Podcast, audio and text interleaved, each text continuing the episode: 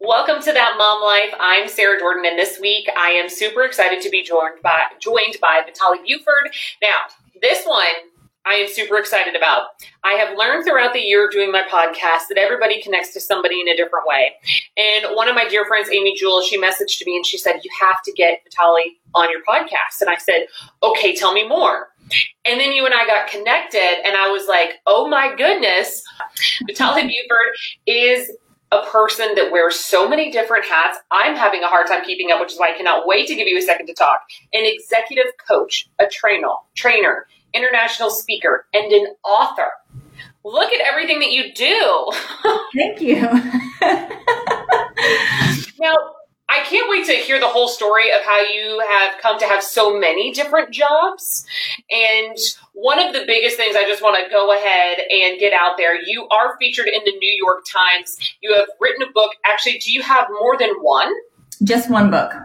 Right okay, now. What is, what is your book called? It's called Addicted to Perfect, and it's my memoir. Okay, so it's a memoir. Yep. I cannot wait to get into more of this, but first we need to start where it all began. So, Vitale, where did you grow up? So, I grew up in Huntsville, Alabama. Uh, my parents still live there. And what else do you want to know about me? Any siblings? Yes. So I have um, a sister who is five years younger than me, and then I have two older half brothers. Okay, so you have a pretty big family then. Yeah, yeah. Did you like growing up in Huntsville, Alabama? Did I what? Sorry. Did you like growing up in Huntsville, Alabama? You know, yeah, I enjoyed it. Um, you know, I would say it's probably a non-southern southern town, and um, yeah, it was a good. It's a good place to raise a family. So, at what point did you end up in Kentucky? Yeah, so I went to the University of Georgia, and then I followed a guy that I was dating uh, to Lexington, Kentucky, and he left, and I stayed, and I've been there 15 years. Don't you love how sometimes your path ends up being being shifted because of you were dating a guy, so you decided to do this? yeah. I'm super grateful for it you know what? I followed a guy to the college I went to, and that's how I discovered radio and TV. And it was not my first choice college, but it's my favorite college I've ever gone to. And had I not followed him there, I would never be in the career that I've been in the last 14 years. So, all goes to say that like things happen for a reason and it's okay. Of course. So, in college, what did you end up studying? So, I had a major, I majored in public relations and minored in sociology public relations and sociology. And did you get involved in those fields before you stepped out what looks like on your own? Um, yeah. So um, I did, and I was originally an art major in college. so Ooh. I wanted to be on the creative side of business, which was, which is what led me to public relations. And so when I got out of college, I worked at a PR firm in Lexington. I did that for three and a half years, was super involved in the community and business development and connection and then got recruited by a law firm to be in charge of their marketing and business development department. And so I did law firm marketing for about eight years at two different law firms. Then I became an HR director, then a certified coach, and two and a half years ago started my coaching business. Okay, so you started as art. I have to ask, what type of art? Mixed media. Okay, what does that mean? Like collage, paint, oh. drawing, like all the different mediums. Absolutely. So throughout all of this, is that something you still find as an escape for you? You know, I make art for friends and for gifts, and you know, it's something that I've been that I, I would like to be more intentional about. I see. Okay, so you're leading down your professional path. You go from PR to HR, which in my mind at first, based on what you said about creativity, would be a rigid adjustment, was it? Well, so also background is during this time, um, I was struggling with an addiction to Adderall. Okay. And so I started my addiction to Adderall started my senior year of college. I tried it my junior year of college and became hooked. Um, but my addiction started and I got my own prescription my senior year of college and that carried on from the age of 21 to 31. So I was able to work ridiculous hours, um, which is why I thrived in the law firm environment because I was working ridiculous hours, super successful on the outside. I was dying on the inside, right? Everyone was like, you have the perfect life. How do you work that much? You're thin. You're, you know, we want your life. But on the inside I was dying. So then I got sober and was what was your what was your turning point though? Because I mean, a ten year long addiction. Did you even realize in that ten years that you were addicted to it? hundred percent. I knew it was a problem like when it started my senior year of college. Um, I knew it was a problem, just the kind of the obsession with it, the need for it.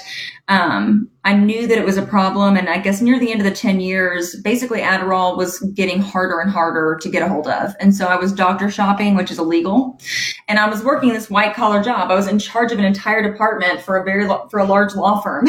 and so, you know, again, it was a very private addiction. No one knew about it and yet I was consumed with making sure, you know, I had my prescription filled or my next prescription. And so at the end of the 10 years before I got sober, you know, it was just getting more difficult. And some doctors found out that I was seeing that I was doctor shopping. And they didn't turn me into the police, but that was really one of the things that kind of pushed me to, I was like, I can't live this life forever.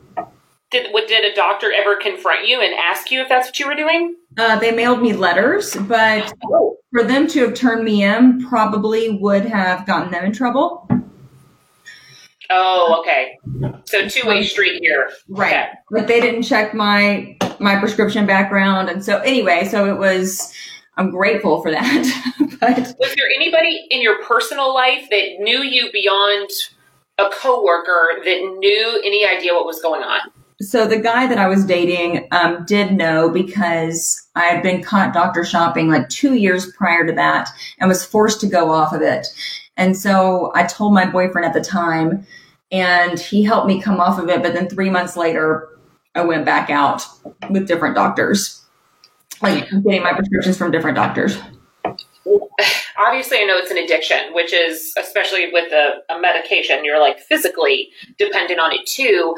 But was there a certain feeling that it gave you that you felt like you were addicted to? Like you said, you went off of it for three months. What was the thing that made you miss it the most to go back?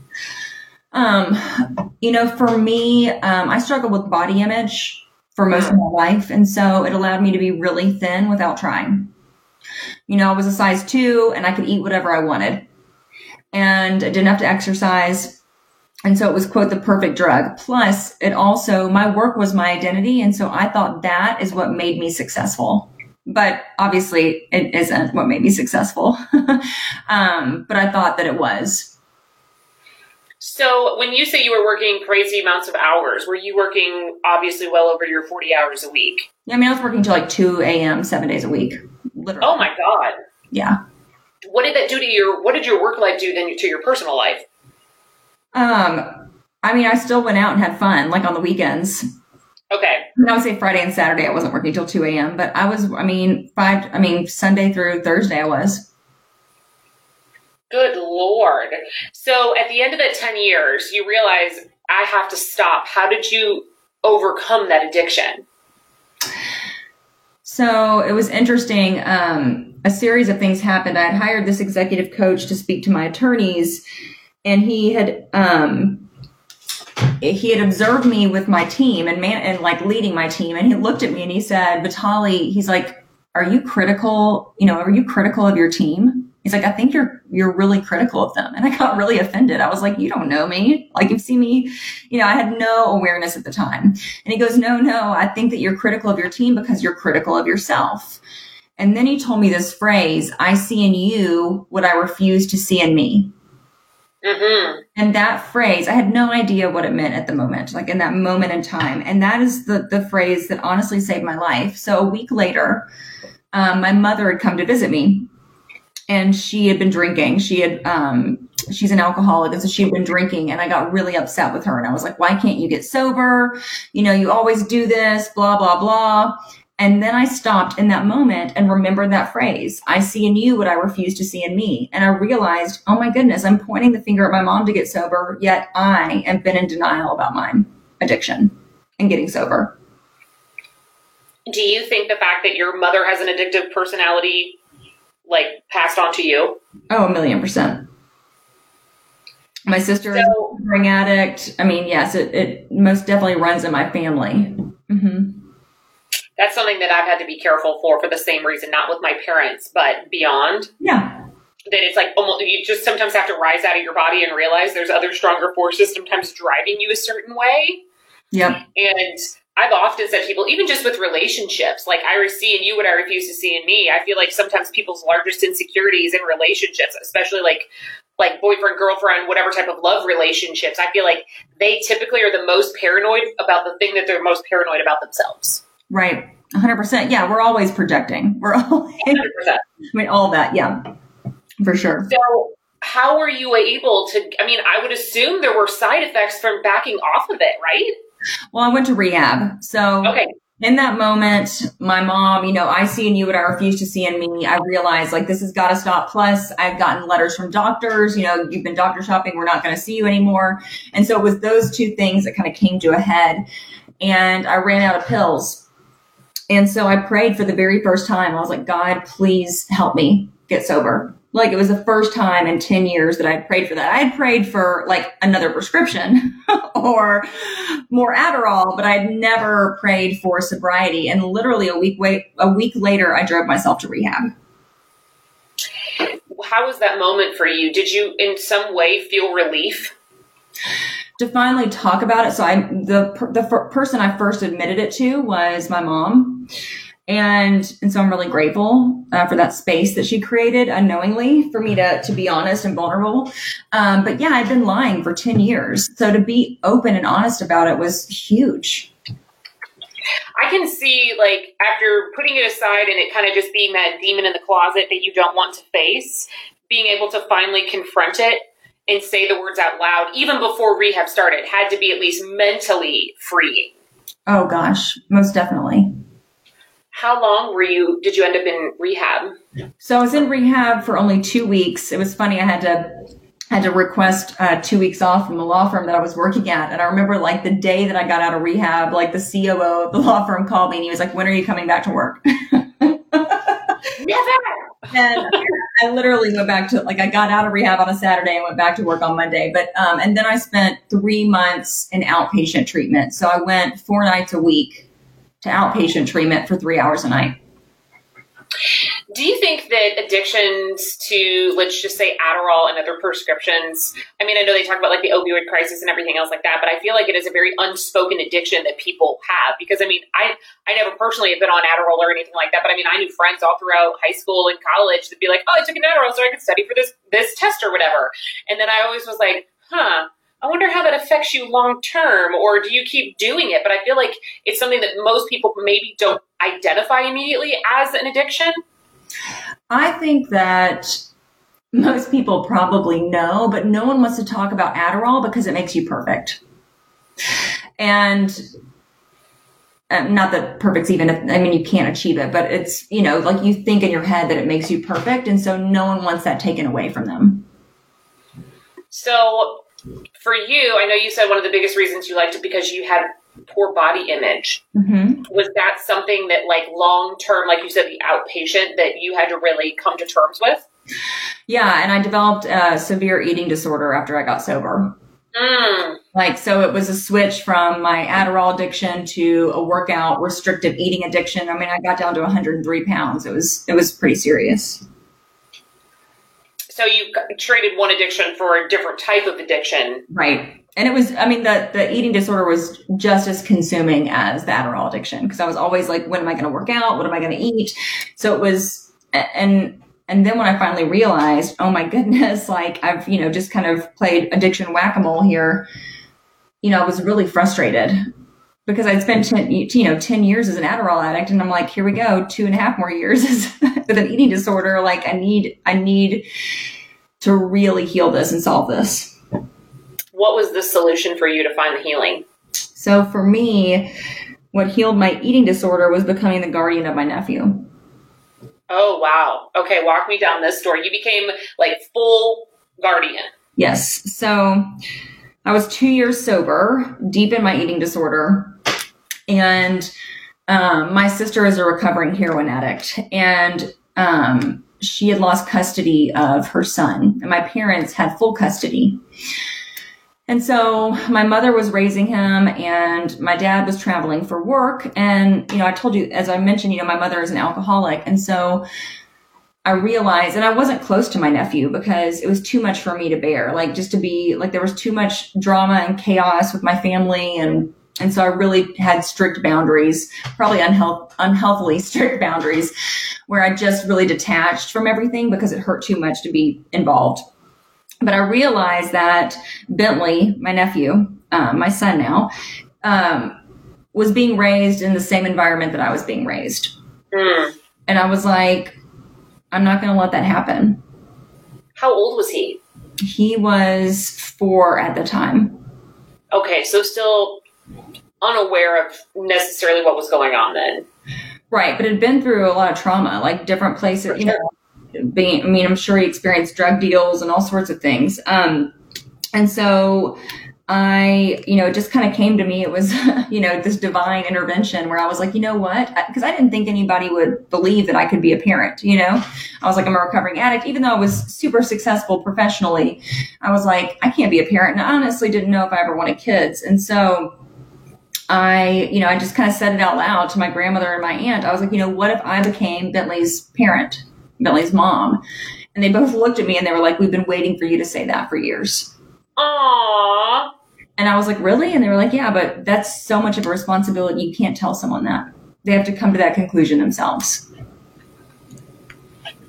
What was that conversation like with your mom and dad then, since that was essentially you wanting to take him away from them? Right. So I made it about, I did not make it about alcohol. That wasn't even a part of the conversation because I knew that if it was about addiction, it was never going to pan out. and I, and I also released control the outcome, right? So I took action, but I released control the outcome. I was like, if the universe, God, my higher power, whatever, thinks that my mom is the best guardian, then so be it. But I'm I'm still going to pursue it. And so I made it about them being grandparents and me being the parent. And we did a lot of counseling sessions. And literally three and a half months later, um, I bought a house. He moved to Lexington, and I was a mom what was the you said you had not had a chance to really form that relationship with him. So how did that evolve from suddenly not being around him very much to taking him on full time?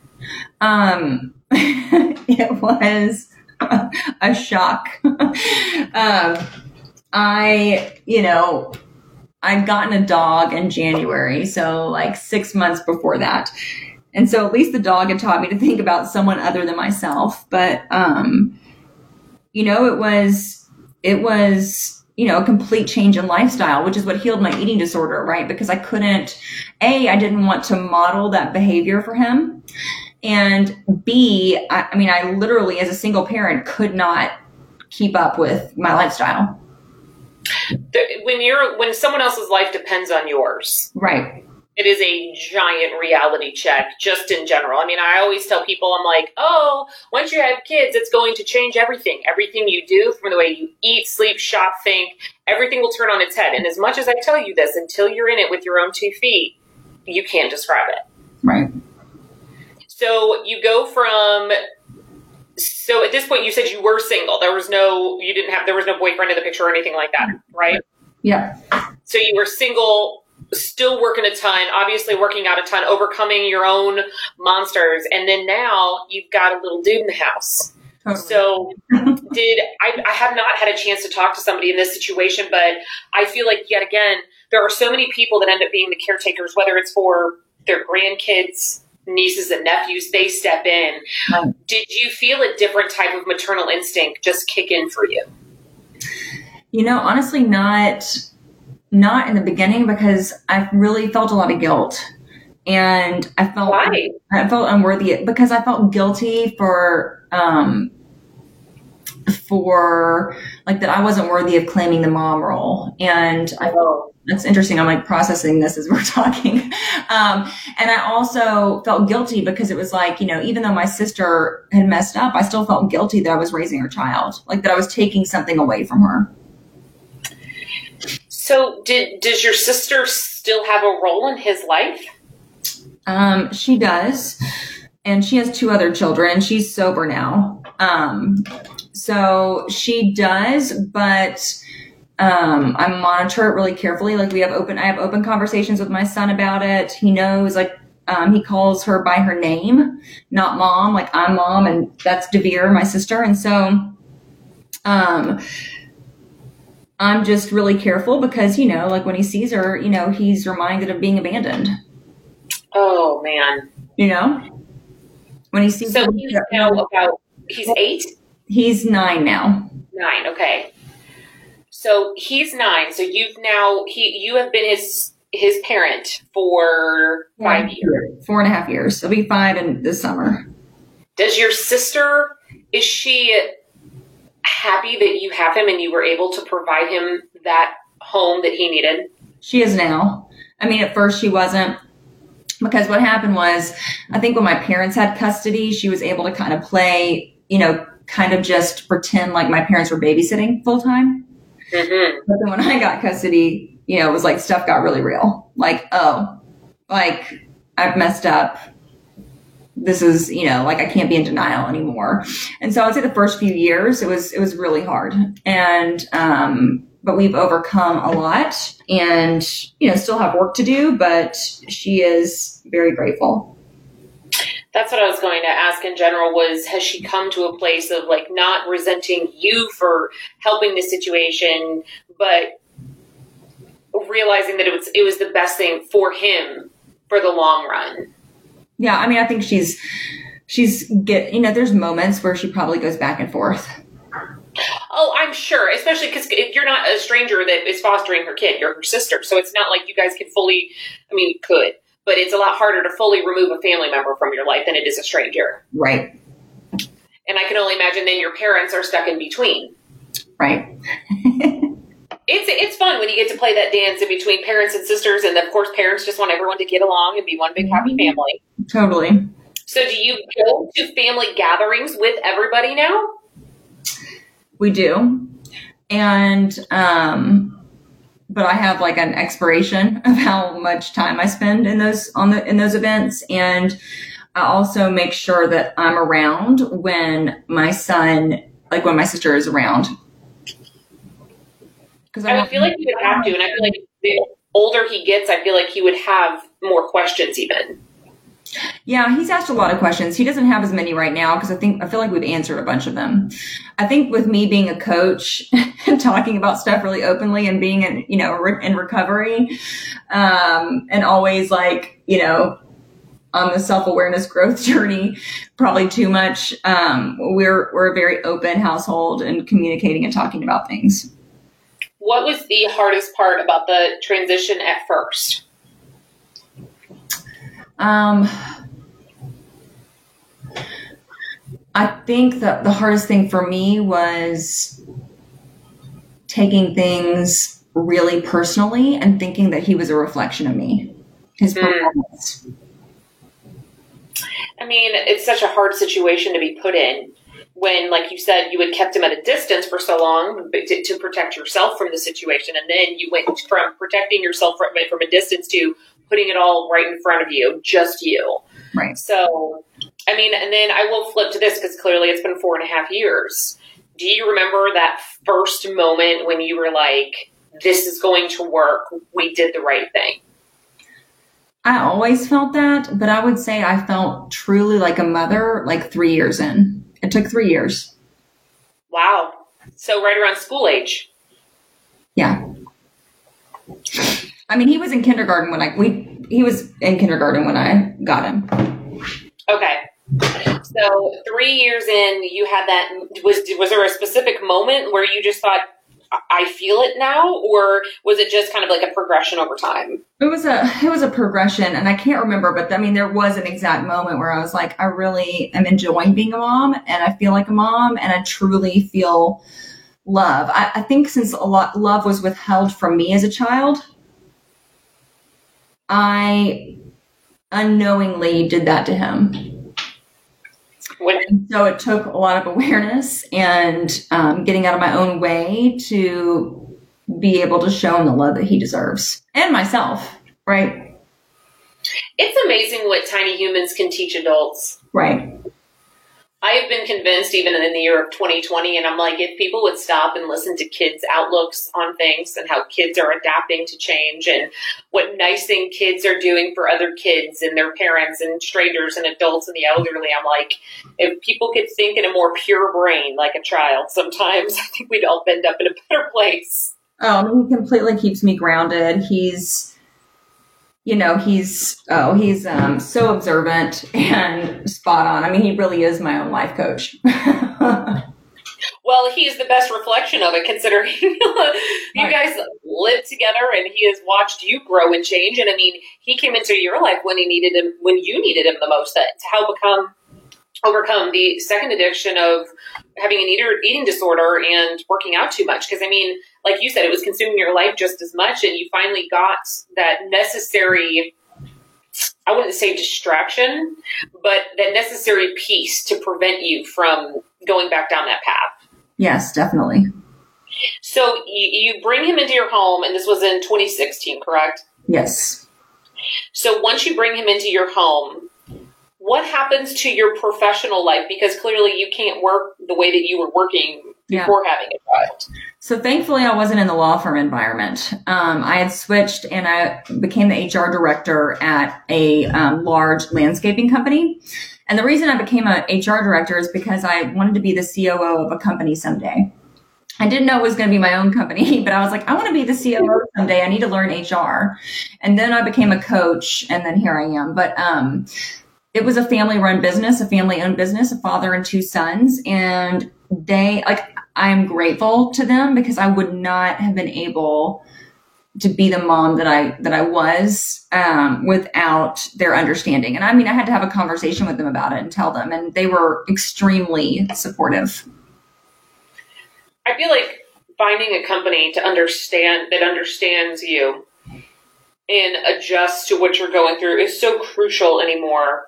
I mean, again, back to the year of 2020, having somebody that understands what you're going through when you're switching roles and lifestyle changes, it definitely takes a different type of company. And you're right, based on what you're saying about the fast paced environment of working at a law firm, you needed to change. right. Right. So you got into HR and you did start coaching while being the HR director, right? Right. When you say coaching, what does that mean?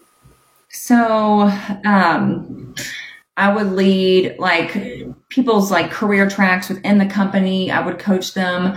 I led um, book clubs on like business books and how we incorporated those concepts into their role in their career. And, um, and they, you know, I was, I was excited about coaching and, you know, I, I um, I talked to them and I said, you know, I want to coach, but I also feel like I need formal training. So they actually sponsored me to become a certified coach. That's wonderful. Yeah. You did find a good company. That's awesome. Yeah. So incredible. Are you still friends with them today? Yeah. That's wonderful. So you went to become a professional coach. You're doing HR. At what point do you realize you want to write a memoir? So that was what I wanted to do all along. Like I didn't know I was going to start my own business. Like when I got sober, like I was like, I'm going to write a book and tell my story because no one talks about Adderall addiction. No one talks about, you know, the things that I've been, you know, I've been through. Obviously, they're personal to me, but you know, similar experiences. And so, a book was always a dream of mine. And, um, you know, it was, and I, before I started my business, I hired an agent to sell my book idea and it just kind of all fell into place.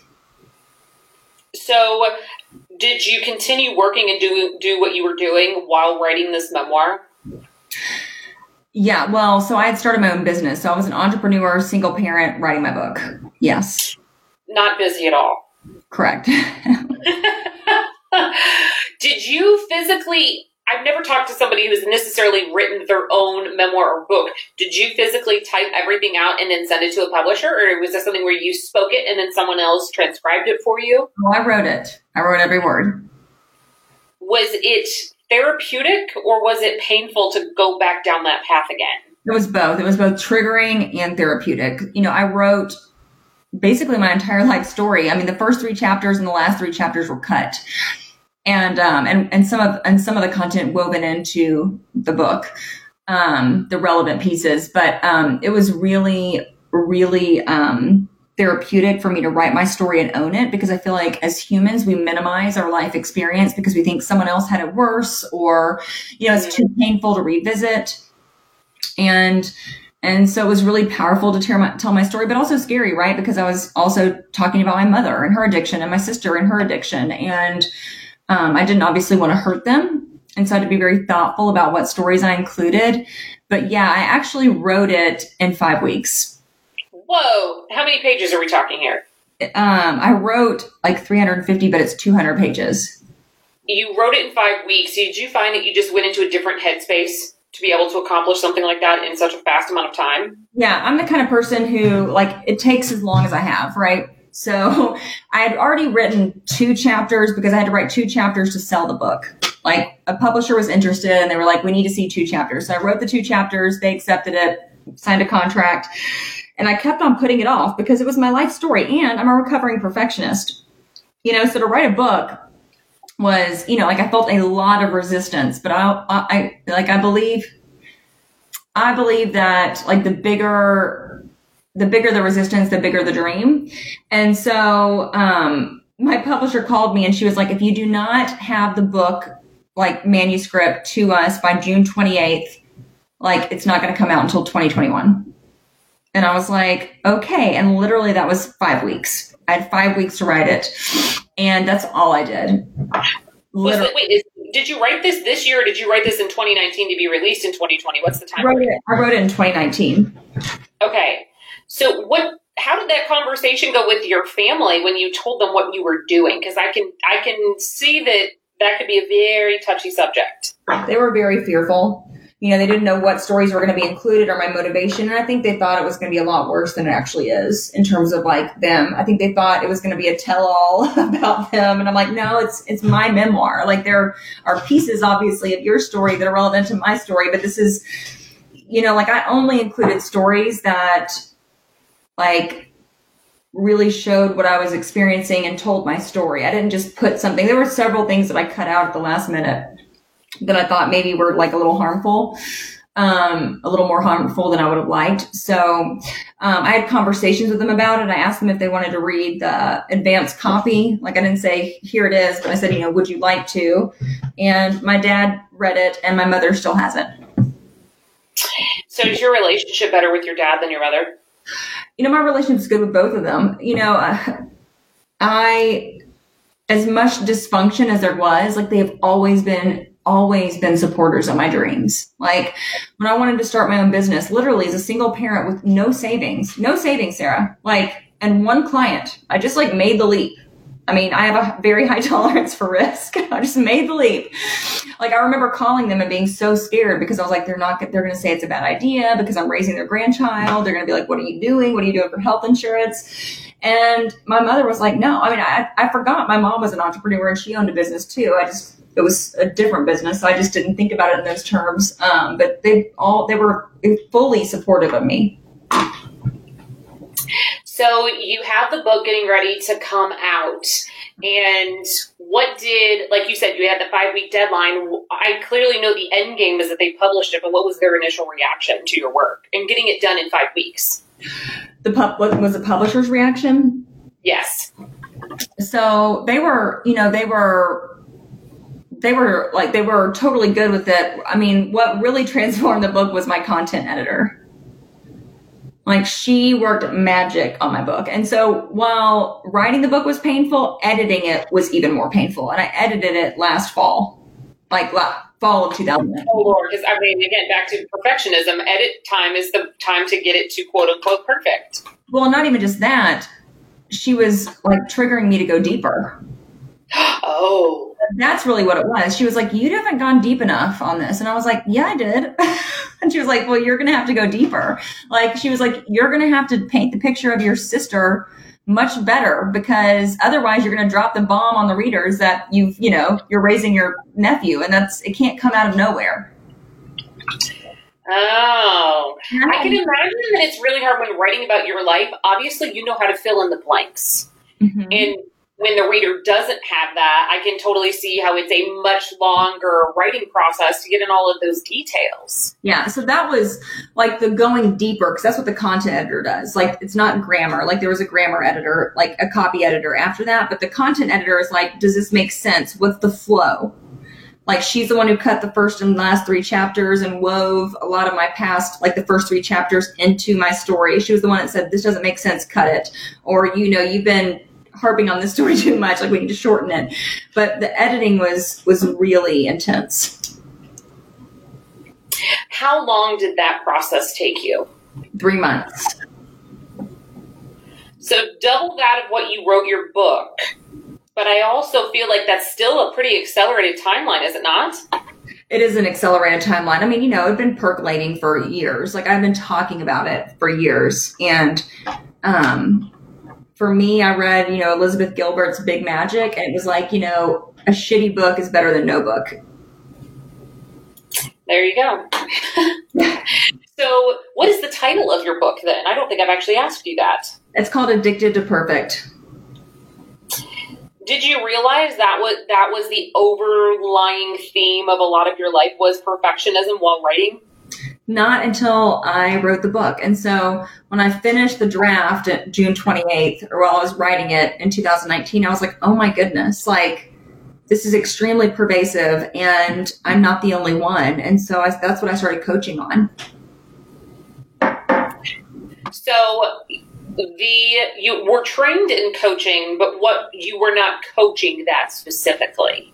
No, I was coaching on like you know, like how to elevate your life and just some general like things, inner child work. Like, you know, I was a new entrepreneur. I mean, I still am. I'm only two and a half years in, so I'm still a baby entrepreneur. Um, and and so I just hadn't found my niche yet, which you know is um, which for recovering perfectionist is really hard, right? Because you want to know everything up right out of the gate. Um, but it was like during that moment after I read the book that I was like, this is this is my focus. And then in December of last year, I went on a retreat in Peru, and I was like, okay, I'm going to own this space. I'm going to call myself the imperfectionist, and perfection perfectionism is what is what I teach. Like when people see the word perfection and imperfection, I want them to think Vitale. That is such a lofty goal, but one that like I identify with immediately. Again, when my friend connected me over to you, I know that I way too much strive for perfectionism and also in a way that I try to take on everything myself because I have a fear of things not going right. So I just think if I do them myself, everything will be okay. But then the mm-hmm. mental stress that that brings on me and being able to ask people for, for help and delegate better, I know that, and a lot of that's come from just, for instance, in 2020, when you lose half your staff and you have to take on all the work, you just right. think that you can always take on the work and you can be the workhorse and you can get it done. But there is a fine line when it's, when do you need to learn how to say help or I need more help or no? I mean, no is a very hard word for me, professionally speaking. Yeah. And for me, it was like really looking at perfectionism and the roots because, you know, the, the perfectionism that I was talking about was like, is like the deeply rooted perfectionism that is born in your childhood, right? And then reinforced in your school years and then in college and adulthood and relationships and jobs. And I looked at perfectionism as like the symptoms of perfectionism are comparison, you know, people pleasing, external validation, avoiding conflict, um, indecision, procrastinating, um, imposter syndrome. And so these things are perfect, and perfection really is what perfection is all about. It's externally motivated, right? So we outsource our self worth, our self trust, our decision making to everything outside of ourselves.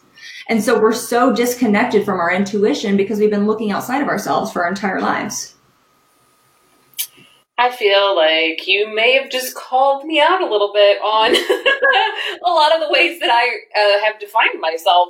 Um, right. Not necessarily in the most healthy of ways, but the, the, a lot of the things you just said, even like the people pleasing and like avoiding conflict, 100% things that I do all of the time. And I often look at other people I'm like, how can you not care about all of these things? How can you not want things done this right? How can you just say no?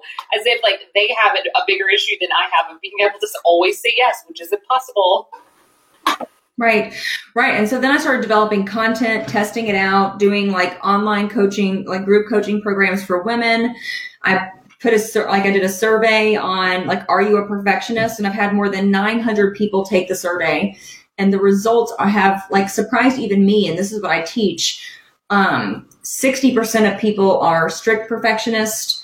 30% are um, mild perfectionists and only 10% of the 900 are imperfectionists.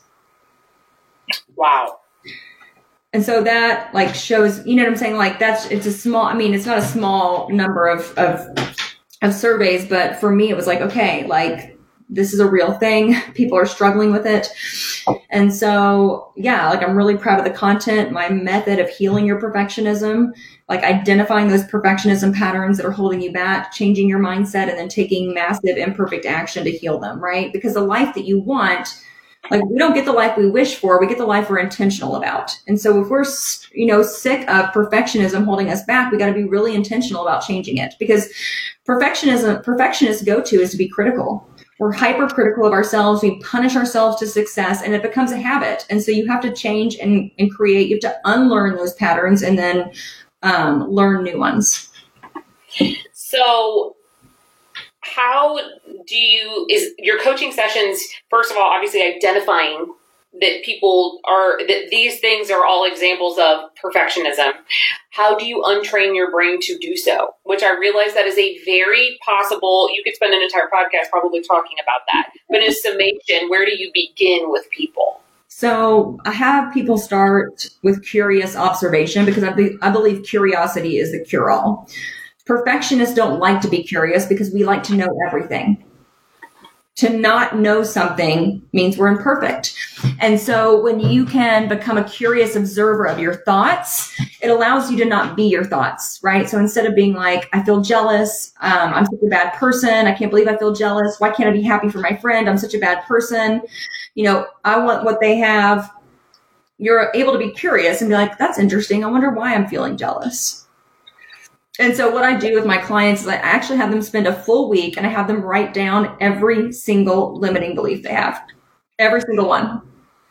Did you say limiting belief? Yeah. So that's step one. So I mean, I, I obviously think that this is something that takes a good amount of time for them to first like write this down. Step one, and then understand the whys, and then I mean, it's if, it's taken, let's just say 20, 30, 40 years to become this way, I would assume it's going to take a decent amount of time to reverse the other direction too. It does. And, and the goal is that like perfectionism is still going to crop up, but you, the goal is for it to not run your life anymore. Right? For you to have that moment where you want to procrastinate, but you're like, you know what? I'm actually going to take action. Done is better than perfect. You know, to be to instead of like knowing that conversation, that conflict that you need to deal with is going to be really hard, but doing it anyway, like knowing you're going to grow. And so taking action despite of, you know, in spite of it, knowing that, yes, I really, my go-to is to be a people pleaser. Like I want to ask eight of my friends for advice. That's my go-to, but I'm not going to today. I'm going to sit in the discomfort. And so for me, it spent for, I mean, you know, obviously like I'm 38. And so it spent, I spent you know, obviously more than three decades a slave to perfectionism. And so I'm able to really speed it up for people because when you focus just on that area, which is really the one thing that's holding you back, um, and when you're able to laser focus on it, you receive like great results. I mean, I've had, you know, clients leave corporate America and start their business. I've had clients expand. I mean, it's like I've seen like massive results from healing your perfectionism. Do you ever find that some people's perfectionism revolves around specific people and their approval? Like they want to be perfect to receive the validation from whether it's bosses, parents, like as opposed to everyone, but it's very specific people? I think we all like, I think most, for most people, it's, it's, it's pretty, it's typically like specific people, like your parents, a group of friends. Um, and at the, and at the end of the day, that, is to um, prevent you from, you know, like you're afraid of abandonment. Like that abandonment wound is the core wound, right? Like if I don't make that person happy, they're going to abandon me. If I don't say yes to my friend, they're going to abandon me. And so I need to be perfect. I need to people please. It's such an interesting road that I think that so many people, again, like you said, they don't recognize it as possibly a problem or something that they could, not even necessarily a problem, but something in their way of achieving a happier life, a more fulfilled life, a less mentally stressful life, maybe less anxiety in their life by identifying. And I'm literally talking in the mirror right now with myself because I mean, what you're saying, I'm just, I'm so thankful that you did write something like this. And I'm glad you overcame the, oh, other people know about this stuff. No, you wrote this down and I'm, I'm so glad that yeah. you are coaching it too. So you edited your book in the fall of 2019. Is that correct? Yes. So it was, uh, the public, it was sent to the printer in January, and it came out March 30th. So it came out March 30th in the middle of lockdown, yep. but it was even featured in the New York Times, correct? No, I my work has been featured in the New York Times. My book, work, okay, featured. My, maybe one of my next books. next book. So, how is that process going for you so far? I mean, I know you probably couldn't do the typical book release you were hoping for given the year we were having. How has the reaction been from the release? You know, for me, I'm very grateful. In December, I released my attachment to the outcome of the book. Like, I allowed my goal of writing and publishing a book to be enough. So, you did it. Right. Now many people can say that they did it. right. Instead of being the perfectionist, Vitale, like I have to have these kind of reviews and this kind of media attention and this kind of book tour and this blah, blah, blah. I was like, you know what? Writing the book is enough. And I'm so grateful. And I had no idea about the pandemic. And then that hit and I was like, thank God, because if I had put all of my, you know, everything into the book bucket, I would be really struggling right now. For sure. So, I mean, your bucket then changed. Like you said, you weren't doing that type of coaching then, but that is something you've done in 2020. Yes. And I was doing the perfectionism coaching in 2019. Oh, good. Okay, good. Yeah. But that's something that you've been able to probably maintain somewhat virtually this year then?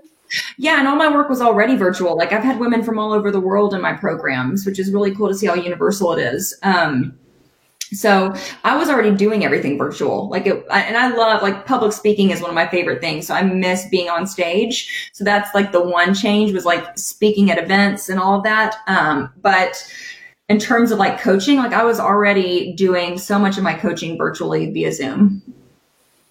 So that you were able to adjust just fine, which is amazing. Yes. So now you are on, you're an entrepreneur. Yep. You are doing coaching as a full time profession as well. Yep. You're now a published author, which is incredible. Where can people find your book?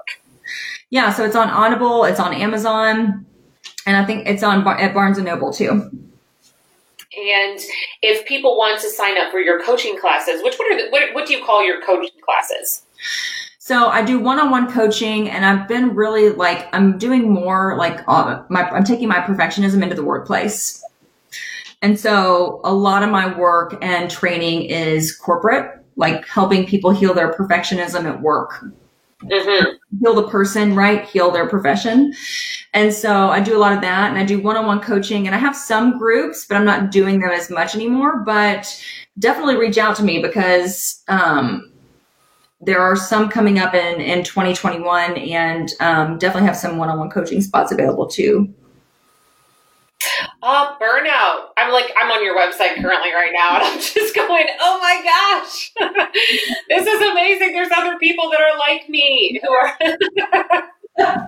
You're not alone. Well, I mean, truly, like when I say 90% of people struggle with some form of perfectionism, I'm serious. 90% of people, some form some form or attached maybe to something. I mean, Telly, I, I love that you were willing to, to A, overcome, still maintain being a wonderful professional, and then taking on the role of being a mother when you could have just as easily said, I'm sure he'll be fine with my parents. Right. That takes a very strong individual to literally say, I will change my life forever right now in this moment. So I have so much um, admiration for you doing that in that situation. And then now look at what you've built even in 2020. So thank you so much for joining me today. I'm so glad that we were able to connect and I think it's wonderful what you've been able to do. Thank you so much. I'm honored to do it.